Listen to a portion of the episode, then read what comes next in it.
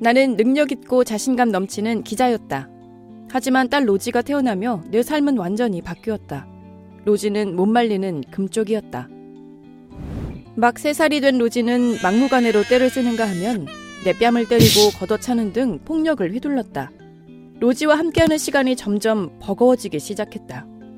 모든 건 출장으로 간 멕시코에서 시작됐다. 멕시코 토착 사회에서 목격한 육아 방식은 충격적이었다.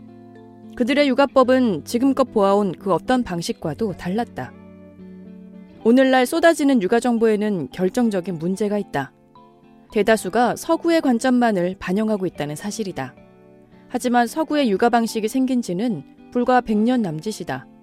예를 들어 인류가 생겨난 이래 99.9%에 이르는 기간 동안 핵가족이라는 가족 형태는 존재하지 않았다. 수십만 년간 인류는 대가족 형태를 유지했다. 아이들은 조부모와 부모, 이웃, 사촌 등과 함께하며 다양한 연령의 사람들로부터 배울 수 있었다. 반면 오늘날 육아의 부담은 엄마와 아빠가 오롯이 떠맡고 있다. 육아라는 미치도록 힘든 일을 인류 역사상 최초로 둘이서 혹은 혼자서만 하고 있는 것이다. 양육의 산업화는 또 어떤가? 1800년대 중반, 육아 전문가들은 장난감을 통해 아이들에게 전략 기술이나 사회적, 정서적 능력을 가르쳐야 한다고 주장했다. 하지만 아이에게 이런 장난감이 필요하다는 과학적 근거는 없다. 오히려 새로운 장난감을 집에 들이지 않을수록 아이들이 삶을 전반적으로 잘 대처할 가능성은 높아진다. 나는 걸음마도 못된 로지를 끌고 수렵 채집사회 새 마을을 방문해 그곳 가족들과 함께 지내며 육아의 면면을 살펴봤다. 그리고 수천 년 동안 이어진 육아법을 발견할 수 있었다. 1. 마야인 부모들과 잘 돕는 아이들. 유카탄 반도 한가운데 위치한 마야인들의 작은 마을. 이곳 아이들은 부모를 자발적으로 돕는다. 빨래와 설거지를 하고 식사 준비를 도우며 정원 손질도 한다. 마야인 부모들은 아이들에게 일을 해달라고 부탁하지 않는다. 아이가 늘 주변에 관심을 기울이고 어떤 도움이 필요한지 스스로 알아챌 수 있게 가르친다. 그렇게 아이들은 타인에게 관심을 갖고 도울 줄 아는 사람으로 자란다. 마야의 아이들은 어떻게 잘 돕는 아이들이 됐을까? 첫째, 돕고 싶은 아이의 욕구를 존중하라. 아이들은 돕고 싶어 안달이다. 한 연구에 따르면 생후 20개월에 불과한 아이가 바닥에서 뭔가를 줍고 있는 어른을 보면 방을 가로질러 가서 돕는 것으로 나타났다. 하지만 부모들은 돕겠다는 아이들의 제안을 거부한다. 아이들이 집안일을 하면 치울 거리만 더 늘어나기 때문에 다른 데 가서 놀거나 영상을 보라고 한다. 부모의 이런 행동은 아이들에게 주변에 관심을 갖지 말고 돕지 말라고 이야기하는 것이나 마찬가지다. 또한 집안일은 너희들의 일이 아니라는 인식을 심어준다. 마야의 부모들은 아이들이 돕고 싶어 할 때 일단 해보게 한다. 아이가 온 집을 엉망으로 만들어도 말이다. 그래야 아이가 배울 수 있다.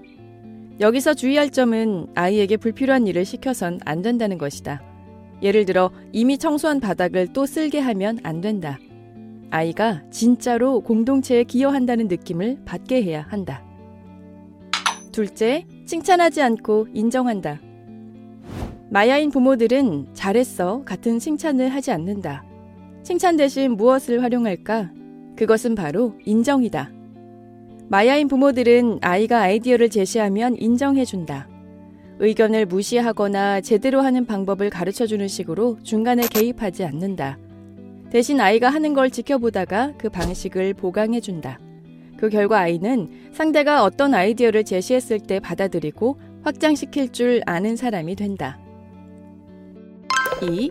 이누이트 부모와 떼쓰지 않는 아이들. 이누이트라 불리는 부족은 천년 전부터 수렵 채집인으로 살았다. 이누이트의 부모들은 차분하기로 유명하다. 나와 로지가 그들의 마을에 방문했을 때 언성을 높이는 부모는 한 명도 없었다.